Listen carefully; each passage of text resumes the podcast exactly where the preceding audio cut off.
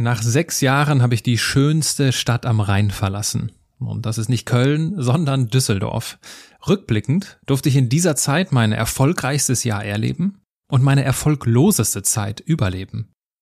Geschäftsbeziehungen sind aufgeblüht und wieder eingegangen. Ideen wurden geboren und ich habe Träume begraben. Zwischen Umzugskartons und Querelen mit Corona gebeutelten Behörden habe ich mir die Zeit genommen, innezuhalten. Was war da eigentlich los in den letzten sechs Jahren? Heute denke ich mal laut darüber nach, denn ich habe in diesen sechs Jahren sechs Dinge gelernt. Menschen und Marken, die in keine Schublade passen. Inspiration für Leben und Karriere.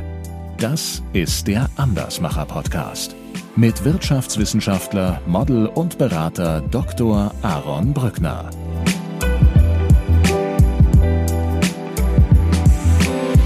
Möchte heute die Gelegenheit nutzen und meine sechs Learnings aus sechs Jahren Düsseldorf mit euch teilen. Das ist zum Beispiel erstens die Unterscheidung, die für mich im beruflichen Leben den Unterschied macht. Das ist zweitens die dunkelste Stunde meines Berufslebens. Das ist drittens ein Mensch, dem ich auf ewig dankbar bin. Das ist viertens etwas, worauf ich mich nie wieder verlassen werde. Der fünfte Aspekt, den ich mit euch teilen möchte, ist mein Schlüssel zur erfolgreichen Selbstständigkeit. Und sechstens teile ich mit euch, was ich endlich verinnerlicht habe. Legen wir los. Das erste Learning, diese Unterscheidung macht den Unterschied. Was meine ich damit? Ihr habt das sicherlich an der einen oder anderen Stelle im Podcast schon mal mitbekommen. Ich habe ja früher als Unternehmensberater Prozesse optimiert. Und obwohl ich Bücher über Lean Management und Operational Excellence und solche Themen geschrieben habe und auch erfolgreiche Beratungsprojekte durchgeführt habe in diesen Bereichen, werde ich einen Moment nicht vergessen. Ich stehe am Whiteboard im Konferenzraum eines Kunden und die Wände sind mit Prozessmodellierungen voll tapeziert und in dieser Workshop-Situation herrschte gerade eine rege Diskussion über einen sinnvollen Dokumentenfluss von A nach B im Unternehmen. Es waren verschiedene Leute anwesend, Projektmitarbeiter, die Geschäftsführung war dabei. Und ich stehe am Whiteboard und da spüre ich es. Ganz deutlich. Ich bin fehl am Platz. Es war wie wenn eine innere Stimme mir zuflüstert, Aaron, du bist hier nicht in deinem Element. Das hat mich natürlich beschäftigt. Deswegen bin ich auch in den folgenden Monaten mit mir in Klausur gegangen und habe die folgende Erkenntnis gewonnen. Ob ich in meinem Element bin, hat A etwas mit der Tätigkeit und B mit dem Thema zu tun. Tätigkeit? Als Unternehmensberater, ich war ja selbstständig, habe ich Kunden akquiriert, Projekte konzipiert, Workshops moderiert und war viel unterwegs. Und das ist absolut mein Ding. An die Tätigkeit und das Arbeitsumfeld, was damit einhergeht, konnte ich also einen Haken machen. Das Thema? Das Thema Prozessoptimierung war in meiner Vita eher wild gewachsen. Das ist eine längere Geschichte, will ich euch jetzt nicht mit langweilen. Und letztendlich fand ich das Thema Prozesse optimieren und Strukturen zu hinterfragen interessant, aber ich brannte nicht dafür. Wenn ich es in einer Zahl ausdrücken müsste, ich war zu 77 Prozent in meinem Element. 77 Prozent. Ist das unser Anspruch? Was ich gelernt habe. Wenn ich in meinem Element sein möchte, sollten sowohl die Tätigkeit als auch das Thema zu mir passen. Und wie so oft im Leben hilft ein ehrlicher Blick in den Spiegel nach solchen entlarvenden Momenten wie bei mir in diesem Konferenzraum, wo wir so innerlich eigentlich genau spüren, was richtig und falsch für uns ist.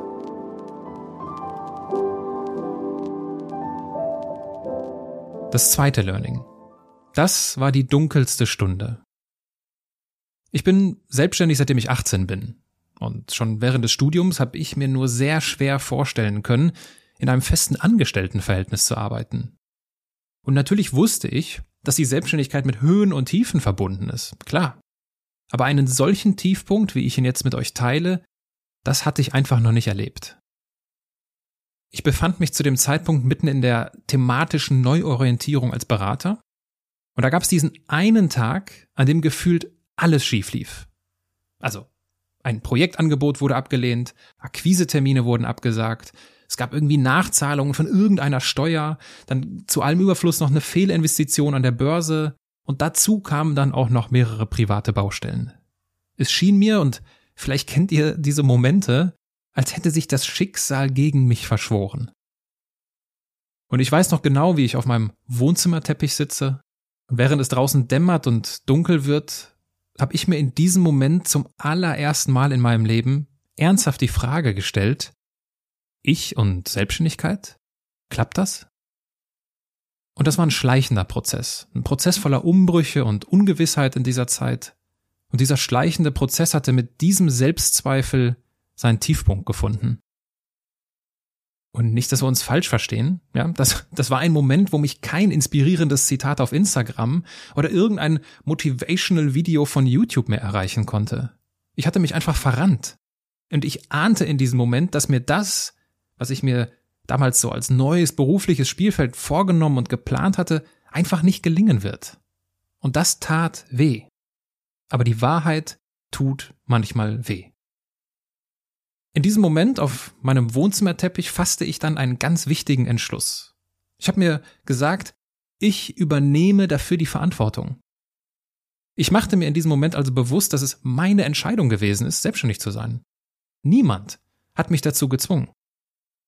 Also lag es auch an mir, für diese dunkelste Stunde die Verantwortung zu übernehmen. Und auf die Gefahr hin, dass das vielleicht irgendwie trivial klingt, ja, und ich konnte es auch selbst nicht ganz glauben, das war unglaublich befreiend. Also, was habe ich gelernt?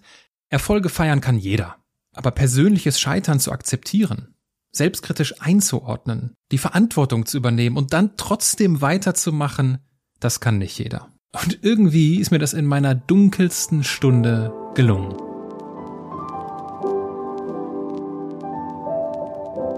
Drittes Learning aus sechs Jahren Düsseldorf. Denn diesem Menschen bin ich auf ewig dankbar.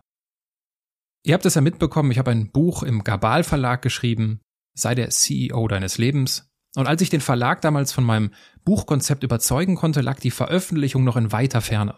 Also Verlage haben häufig eine recht großzügige Vorbereitungszeit darauf und in dem Fall waren das eineinhalb Jahre. Eineinhalb Jahre habe ich mir gedacht, so lange kann ich ja jetzt ja nicht warten, bis hier irgendwas Neues passiert. Also habe ich mir gedacht, komm, ich nutze die Inhalte meines Buches vorher. Okay, ich will ehrlich sein, ich wollte die Inhalte des Buches monetarisieren, ja, Geld verdienen. Also habe ich ein Workshop-Wochenende konzipiert, wo meine zukünftigen Teilnehmer an einem Wochenende zum CEO ihres Lebens werden konnten.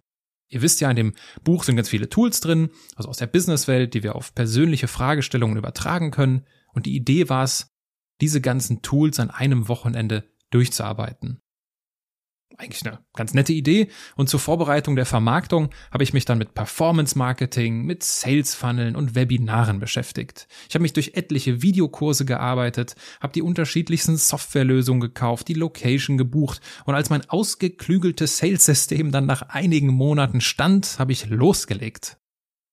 Und dann gab es ein Problem. Denn ich bekam mein Seminar nicht verkauft. Und irgendwann habe ich auch festgestellt, was die Ursache ist. Denn Gary Vaynerchuk hat es für mich auf den Punkt gebracht. Ich greife an der Stelle ein Zitat von ihm auf und da sagt er, Give value, give value, give value and then ask for business. Also möglicherweise hatte ich eine gute Idee, ja, aber niemand kannte mich. Möglicherweise war ich auch in der Lage, Menschen an so einem Wochenende irgendwie weiterzuhelfen, aber niemand konnte durch Werbeanzeigen Vertrauen zu mir aufbauen. Und es spielt keine Rolle, was wir machen. Ja, ob wir ein Webinar vermarkten, Wählerstimmen gewinnen oder Wein verkaufen, wir sind alle austauschbar. Das Einzige, das uns von anderen unterscheidet, ist unsere Reputation. Und Reputation ist einfach nur ein anderes Wort für Marke. Und nur mit Facebook-Werbeanzeigen, irgendwelchen Sales-Funneln und dieser Haltung haben, haben, haben, ich will nur irgendwas von dir haben, lässt sich eine Marke nicht nachhaltig aufbauen. Erst recht nicht auf Social Media. Das durfte ich also erleben. Guter Content baut Beziehungen auf. Guter Content schafft Vertrauen. Und guter Content treibt schließlich auch immer den Umsatz voran. Diese Haltung durfte ich als Unternehmer durch dieses Erlebnis verinnerlichen. Und obwohl ich Pfarrerssohn bin, das wisst ihr, musste mich damit ein amerikanischer Serienunternehmer an ein uraltes biblisches Prinzip erinnern. Geben ist seliger als nehmen. Und Gary Vaynerchuk wird diese Folge hier nie hören und nie verstehen, aber nur der Vollständigkeit halber, danke Gary, du hast mein Leben verändert. Was habe ich also gelernt? Stop selling, start helping. Ich habe aufgehört zu verkaufen, sondern angefangen zu helfen.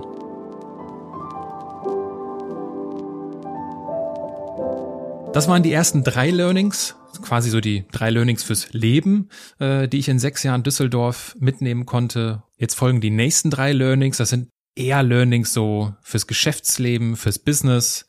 Ich habe übrigens meine sechs Learnings aus sechs Jahren Düsseldorf auch auf LinkedIn veröffentlicht in, in Artikelform. Und ähm, falls ihr euch irgendwie mal auf LinkedIn rundtummelt, dann schaut da doch gern mal vorbei. Alternativ, wenn ihr irgendwie Feedback habt oder vielleicht habt ihr auch an der einen oder anderen Stelle eine andere Erfahrung oder eine andere Einschätzung sammeln dürfen in eurem Leben, dann teilt das doch. Also dann kommentiert gerne und äh, mich würde interessieren, wie ihr vielleicht aus ähnlichen Situationen andere Schlüsse gezogen habt.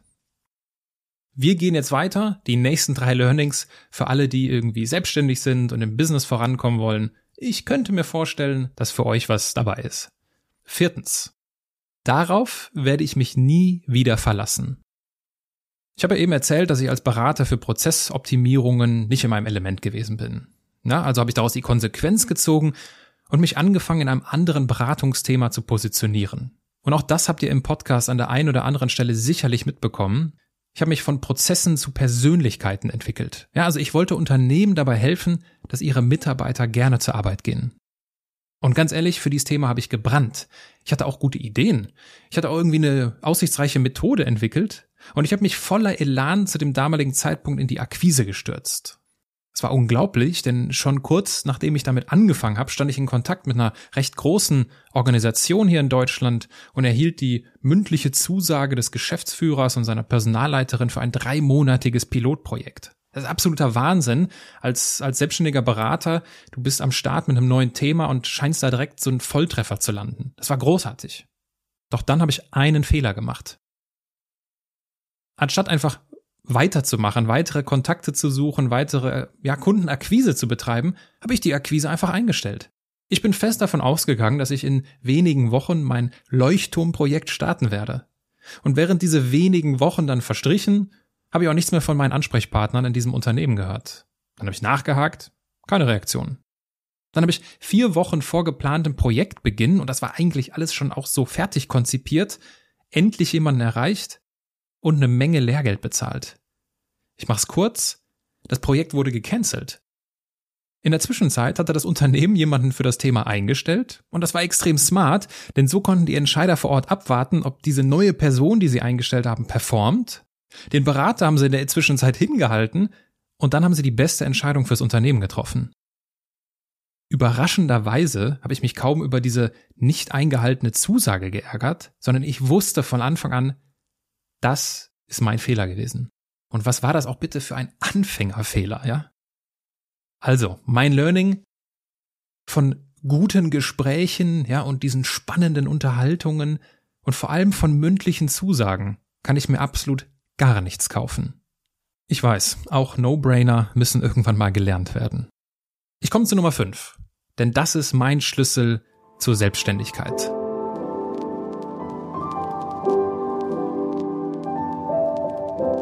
Als ich früher Prozess optimiert habe, war das mit der Glaubwürdigkeit so eine Sache. Also mit Mitte 20 irgendwelche Geschäftsbereiche zu restrukturieren?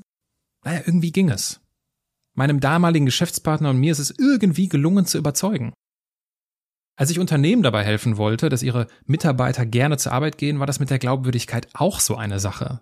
Ich wollte Unternehmen dabei helfen, aber konnte ich das auch? Ich war Ende 20, hatte noch nie Personalverantwortung getragen und ich sollte mich dann mit Menschenführung auskennen? Und ich hatte bestimmt irgendwie gute Ideen, ich hatte extrem viel Leidenschaft für das Thema und ich hatte auch den ein oder anderen vorzeigbaren Projekterfolg, aber ich musste letztendlich konstatieren, es ging einfach nicht. Heute finden sich deswegen in meinen Beratungsprojekten ausschließlich Inhalte, die ich schon selbst erlebt habe. Und ausschließlich Empfehlungen, die ich vorher selbst ausprobiert habe. Also wenn es um das Thema Social-Media-Strategien geht, den Aufbau eines Podcasts, äh, den Aufbau von Reichweite auf TikTok und Co, gibt es keine Frage, die mich in Verlegenheit bringen kann, denn ich weiß aus eigener Erfahrung, wovon ich spreche. Und dieses Gefühl ist Zuckerwatte für meine Geschäftsseele. Was habe ich gelernt? Nicht mehr versuchen zu verkaufen, was ich kenne, sondern nur, was ich kann. Das ist der absolute Schlüssel gewesen für ein neues Level auf meiner beruflichen Laufbahn.